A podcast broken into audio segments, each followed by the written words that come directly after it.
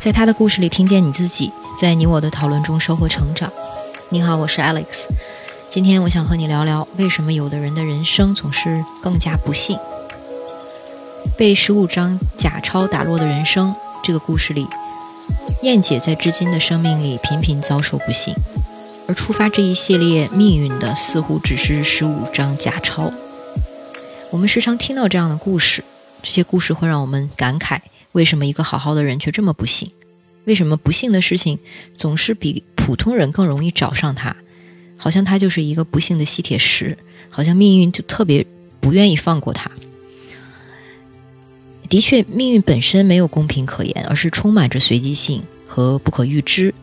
但是，有些人经历的不幸的密度跟强度，看起来好像很难用随机性来解释。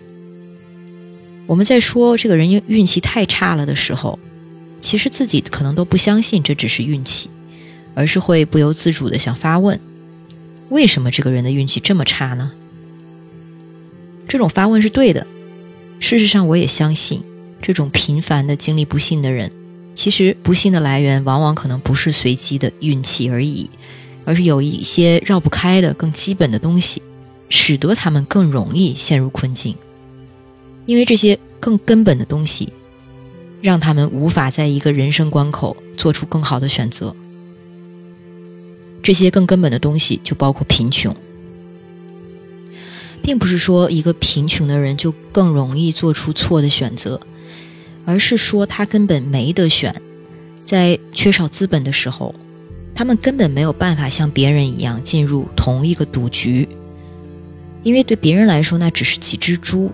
只是一千六百块，对他来说却是一辈子的希望的寄托。所以，就像故事里的主人公和燕姐都说的，他们丢不起东西。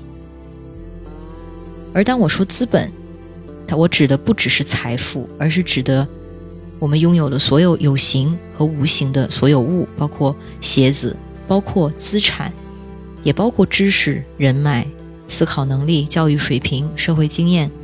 家庭的支持和资源，这些资本让我们得以做出一些所谓的投资，然后由此创造出更多的资本。而当我们一无所有，也就没有原始资本，也就没有去做所谓资本积累的机会。我们所在社会的巨大的贫富差距就是这么产生的。越有资本的人，越有更多的机会去做选择。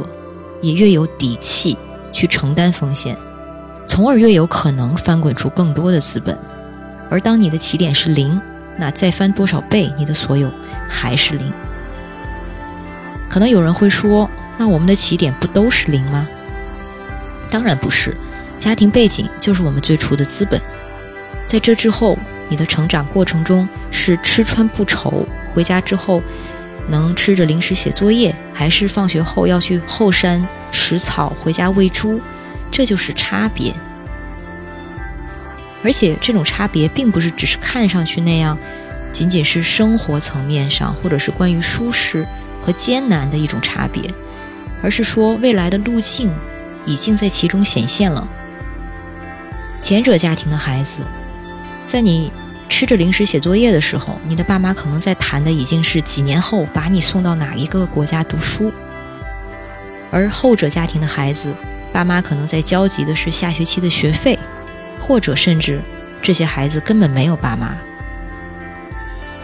所以，社会能做的以及应该做的，并不是一视同仁，或者宣扬所谓机会是平等的，而是有意识的向没有资本的人倾斜。给他们可以更多抓住的机会，更多可以使用的资源，这样的他们的人生才有可能得到扭转。燕姐其实非常清楚这一点，这就是为什么她从小就努力读书，并且不懈地追求受教育的机会，因为教育是社会底层的人，尤其是社会底层的女性，极少的能够实现向上阶级流动的公共路径。但是无奈的是，我国的义务教育还没有真正的实现真正的义务化。也就是说，保障所有的公民都可以免费的获取，而不会因为贫穷或者其他的家庭原因或者社会原因而被剥夺受教育的机会。而燕姐的受教育机会却被十五张假钞就彻底的被剥夺了，而故事的主人公和燕姐之后的人生轨迹也是由此开始分叉。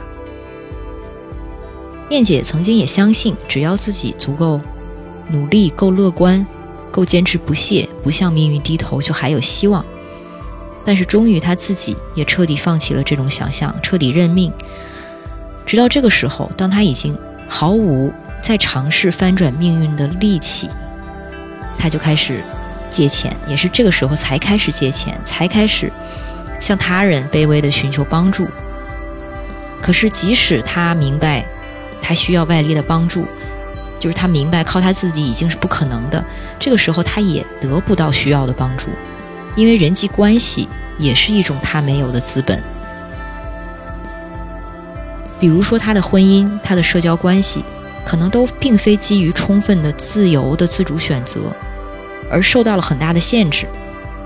比如他的第一段关系的选择，就有家里老人的考虑，这也决定了他可能难以脱离周围的这种已有的下沉的社会网络，从而难以遇到一个真正的人生突破口。所以，有些人的人生基调，似乎就是的确更加沉重。这不是命，但也是命。这句话的意思是说，这不是运气太差使然的那种前引号命后引号，但是的确有一些因素，让你的人生可能从小就注定比其他人更加的艰难。这就是我对这期故事的想法。如果你有什么想说的，欢迎在音频下方与我互动，让我们在讨论中收获成长的智慧。下期见。